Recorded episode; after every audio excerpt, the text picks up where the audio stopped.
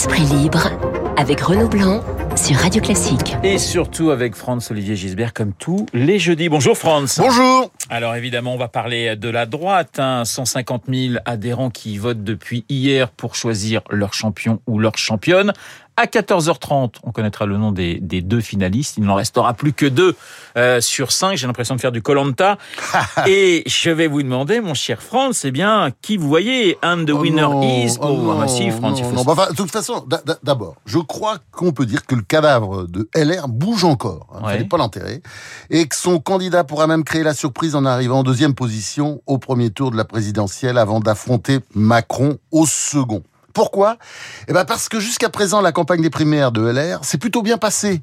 Euh, les débats étaient certes chiants, mais il n'y a pas eu de coup bas. Et on a eu le sentiment que ces candidats formaient une équipe, euh, qu'ils étaient prêts à gouverner ensemble. Euh, ils disaient nous. J'avais même le sentiment qu'ils s'aimaient. Chiant mais uni, c'est Oui, ça en quelque oui, sorte. ça donnait un Ouais. sentiment de, de force, de sérénité. Celui ou celle qui l'emportera, eh ben, euh, devrait sortir grandi. Grandi et non diminué par l'épreuve des primaires. Là, vous avez tourné autour du pot, mais vous me dites toujours pas qui vous voyez. Ah bah, je pensais que ça allait marcher. Je pensais que ça allait marcher. Non, bon, mais non, bon, vous bah alors, puisque pas vous même, insistez, je vais vous dire simplement, euh, toujours pour noyer le poisson, il y aura trois gagnants. Il y a déjà trois gagnants. D'accord. Le gagnant, la gagnante des débats, c'était Valérie Pécresse, incontestablement. Elle est apparue volontaire, pugnace, connaissant ses dossiers, avec une véritable autorité. Alors, les Français sont-ils prêts à accepter une femme à l'Élysée bah, C'est toute la question. En tout cas, mon petit doigt m'a dit que Macron avait peur d'elle. Euh, le gagnant des sondages, c'est évidemment Xavier Bertrand, qui joue la carte de l'oncle de province, habile, modeste, rassurant, s'intéressant aux autres, très très très très proche des gens, enfin l'anti-Macron quoi. Mais n'est-il pas un peu trop ratsoc pour s'imposer face au président sortant? On verra. Le gagnant chez les militants, c'est Michel Barnier. L'honnête homme, un peu engoncé, pas glamour, là, il a eu un- on lui a enfoncé un parapluie quelque part, et, et mais loyal, raisonnable, déterminé, même si sa compétence est indéniable, ne risque-t-il pas d'être un peu barbant, enfin pas très olé olé, disons, euh, face à Macron? Bah, En attendant, je remarque qu'il a rempli les salles. Et alors, dernier point, Éric Ciotti. Ouais. Si Éric Ciotti arrivait finalement en tête, bah, il serait le premier embêté. Parce que c'est un secret, Renaud, et je vous demande de ne pas le répéter, mais Éric Ciotti ne s'est jamais présenté aux primaires pour être président. Il gagne pas l'Élysée. Il convoite le ministère de l'Intérieur. Philippe Jubin aussi, ça c'est intéressant. Parce Bah, ça sera la qu'il- santé pour il lui. était candidat Ouais. aux primaires de l'air, lui, pour se faire connaître. Et, et c'est- et c'est réussi, je pense qu'effectivement, la santé ou autre chose. Donc, si j'ai bien compris, il y aura une dynamique qui devrait être enclenchée à partir du 4 décembre. Et Franz-Olivier Gisbert, très fort, n'a donné finalement aucun nom euh, à partir de 14h30. J'en ai donné trois, Il a donné peut-être trois, quatre, d'ailleurs. Quatre, voire cinq. Donc, euh, plus si affinité. On va passer à, à quelqu'un qui, lui, est candidat depuis, euh, depuis le, le début de la semaine. C'est, c'est Éric Zemmour. Euh, vous avez vu son, sa, sa vidéo, euh, Franz-Olivier Gisbert. 2 400 000 vues hein, sur, euh, sur YouTube. Non, mais très franchement, déjà, qu'est-ce que vous avez pensé du style de cette, de cette vidéo? Parce que certains la trouvent totalement ridicule, d'autres trouvent qu'au contraire, euh, elle, est, elle, résume tout à fait euh, ses, ses idées. Voilà, la première fois que vous l'avez vue, France, vous en avez pensé quoi? Franchement, pas grand-chose. C'est absolument pas mon truc. Ouais. Alors c'est vrai quand j'ai vu les réactions des médias, je me suis dit que c'était peut-être pas mal parce que en fait, euh, en fait, euh, bah, les médias étaient tellement hystériques, je me suis dit que oui, c'était peut-être pas si mal. Ça me rappelait parce que j'ai fait des campagnes aux États-Unis. Ouais. Ça me rappelait les vidéos de Ronald Reagan, euh, président des États-Unis dans les 80. années 80, Ouais. et ou de ou plus récemment de, de Trump. De, oui, il y avait quelque chose de Donald Trump aussi, c'est-à-dire c'était efficace. Donc c'était alors ça, il, il va me il va me honnir euh, Zemmour si je dis ça, mais vrai que c'était une vidéo américaine de, de campagne présidentielle américaine. Ouais. Donc peut-être que ça a marché. Et de toute façon, l'essentiel en politique, évidemment, c'est que ça marche. Et, et là, effectivement, Eric Zemmour joue la carte de la victimisation et vous dites c'est plutôt bien vu. Et, et- et les journalistes rentrent dans, dans, dans son jeu quelque Bah, part. évidemment, mais c'est ça l'histoire. De toute façon, cette histoire est passionnante en ce moment parce que, euh, euh, contrairement à ce qu'on dit, Zemmour est le meilleur allié de LR. Hein, parce que s'ils veulent espérer passer devant Macron, devant pardon, devant Marine Le Pen surtout, au, premier tour, les Républicains ont intérêt à avoir un Zemmour très fort. Un Zemmour qui siphonne donc Marine Le Pen. Est-ce que c'est encore possible quand on voit la dégringolada des derniers jours? Bah oui, parce que Zemmour a des atouts, vous venez de le dire. L'atout principal, c'est la violence des attaques qu'il subit. Alors vous me direz, il les a cherchés avec toutes ces polémiques débiles sur euh, Pétain, euh, ami des Juifs et autres billevesés. Mais les médias qui lui sont presque tous hostiles vont l'aider maintenant, comme ils ont aidé Trump lors de l'élection présidentielle américaine de 2016. Plus ils l'attaqueront, plus leur audience progressera, parce que Zemmour fait vendre. Et plus la cote de Zemmour montera. Pour que son discours porte, Zemmour a besoin de l'hostilité des médias, qui, il n'y a que les médias qui l'ignorent, sont impopulaires dans la France profonde. Zemmour est ainsi dans une position où ses pires ennemis sont ses meilleurs alliés. Ne comptez pas sur les médias pour ne plus euh, parler de Zemmour, parce que euh, ça marcherait moins bien pour eux.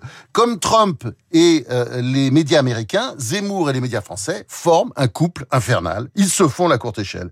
Et ce n'est pas avec Macron que les médias peuvent espérer vendre du papier ou faire de l'audience. C'est déjà une vieille histoire, on la connaît par cœur, on n'en peut plus même. Qu'est-ce que ça va vite en politique Bah oui, bah oui. Et Zemmour en revanche, c'est neuf. C'est, c'est polémique, c'est sensationnel. C'est un bon client, comme on dit dans les salles de rédaction. Bon, bah, affaire, affaire à suivre. Alors là, euh, je sens que vous allez vous énerver, euh, mon cher Franz, parce qu'on va parler euh, de la novlangue souhaitée par la, la Commission européenne. la novlangue, eh bien, qui nous rappelle comment il faut s'exprimer, comment il faut parler dans cette Europe d'aujourd'hui. Et là, ça vous fait réagir d'une façon, j'allais dire presque hystérique, cher Franz. Oui, une fois n'est pas coutume.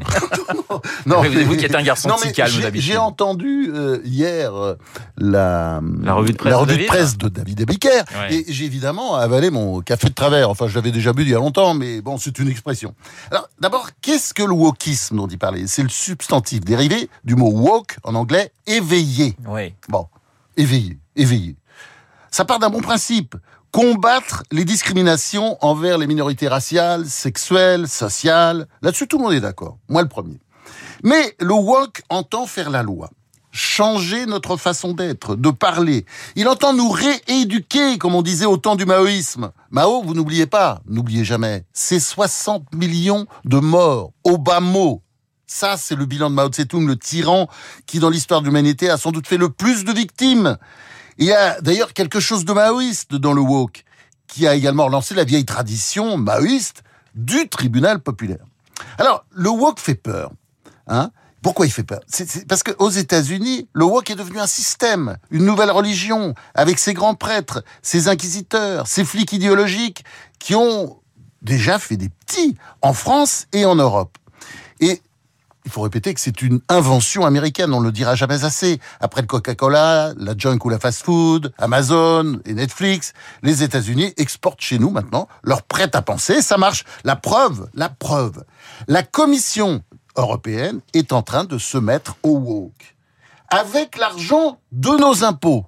Oui, c'est l'argent de nos impôts. Elena Dali, la commissaire européenne à l'égalité, a sorti un guide interne de 30 pages pour la communication inclusive de ses collaborateurs. Et parmi ses recommandations, donc, elle a enjoint euh, ses équipes euh, de prononcer le moins possible le mot Noël.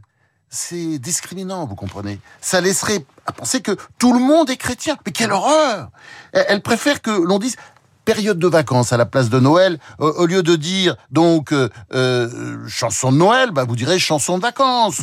Euh, vous ne chanterez plus Petit Papa Noël, vous chanterez Petit Papa Vacances. Ce n'est pas fini. Madame la commissaire Elena Dali a également décidé qu'il fallait éviter d'utiliser les prénoms de baptême. Marie en premier lieu. Bah oui, à plus ou moins long terme, donc on ne dira plus Marie Curie, on dira M Curie. Et puis vous, Renaud, c'est encore un prénom de baptême, Renaud. Hein, Renaud, c'était un chanoine de Soissons, euh, devenu ermite, et mort il y a près de mille ans. Vous avez fait bah des recherches, bah oui, euh, mon bien sûr, bien sûr. Donc, maintenant, je vous appelle plus Renaud. je, je vais suivre les, les, les, consignes de la Commission euh, européenne. Je vais vous appeler Air Blanc. Air blanc, ben oui, d'ailleurs c'est le nom de cuvée d'une cuvée d'un vin dramatuel et puis de, aussi de Côte de Provence. Ça bah, m'étonne pas, pas, mal, de vous. finalement. Ouais, ouais, ça m'étonne pas de vous. Donc, la morale de tout cela, même si la Commission européenne décide, a décidé de rétropédaler et de réviser sa copie devant les mois provoqués, mais enfin c'était déjà parti, c'était presque fait, ça montre que l'islamo-gauchisme est en train de progresser sur notre continent. Pas seulement à la France insoumise ou euh, dans les grands médias, mais aussi dans les institutions européennes avant d'arriver peut-être dans les institutions françaises, ce qui n'est pas encore le cas, Dieu merci.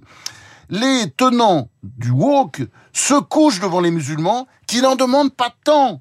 Pour beaucoup de musulmans, en effet, Noël est une fête conviviale, culturelle et non religieuse. Enfin, ils n'en voient jamais de musulmans, ces gens-là, parce qu'ils habitent dans les beaux quartiers.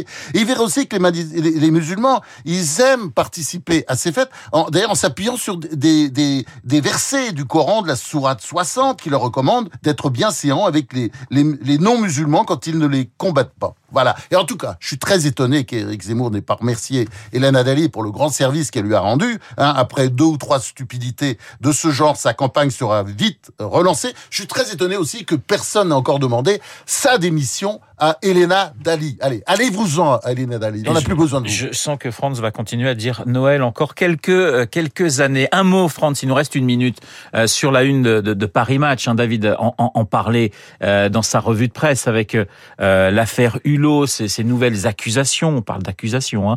on parle pas d'autre chose pour l'instant, mais le climat est très très particulier du côté des écologistes. On a vu Mathieu Orphelin être obligé de démissionner parce qu'il était un ami de, de Nicolas Hulot. Comment vous décryptez ce qui est en train de se passer du côté des Verts. Je dis les Verts au, sens large. Je dirais que bah, parce que les écologistes euh, euh, euh, incarne une sorte de farce, une énorme imposture, on le sait, c'est pour ça qu'il faut les appeler les escrologistes, et puis qu'on n'en parle plus. C'est un ramas d'arrivistes, hein, je veux dire, à la solde aujourd'hui des racialistes et des islamo-gauchistes. Et là, on parle de, de, de, de Hulot, euh, il faudrait parler aussi de ce qui se passe à Strasbourg, à Lyon, à Bordeaux, partout, ils ont pris des, des, des mairies par surprise grâce à une abstention massive. Moi, j'étais à Bordeaux hier. Les Bordelais n'en reviennent pas, ils sont désespérés. Ils n'en peuvent plus de cette gauche poubelle qui est incapable de gérer les déchets. Et, pour en finir avec les escrologies, je pense tout simplement il fallait leur donner le pouvoir. Bon. Et d'ailleurs, on voit ce qui se passe dans ces grandes villes. Et la démonstration est faite. Les Français n'ont pas envie je pense, aujourd'hui, de leur donner la France. Alors, cette affaire-là, bon, ça concerne la justice. Moi, j'ai pas envie de commenter cette affaire parce qu'on ne sait rien. Mais enfin, ça montre simplement une chose, c'est que la campagne de Yannick Jadot, je vais vous dire, elle n'a pas fini de patiner. Franz-Olivier Gisbert, mon camarade Franz, comme tous les jeudis sur l'antenne de Radio Classique, vous l'avez constaté, là encore, quelques petits coups de gueule et quelques coups de colère, notamment en direction de la Commission européenne. Merci Franz d'avoir été euh, ce matin, comme tous les jeudis, dans le studio de Radio Classique. Il est 8h56 dans un instant. Vous allez retrouver Augustin Lefebvre pour l'essentiel de l'actualité, la météo. Vous écoutez Radio Classique. Avec la gestion Carmignac, donnez un temps d'avance à votre épargne.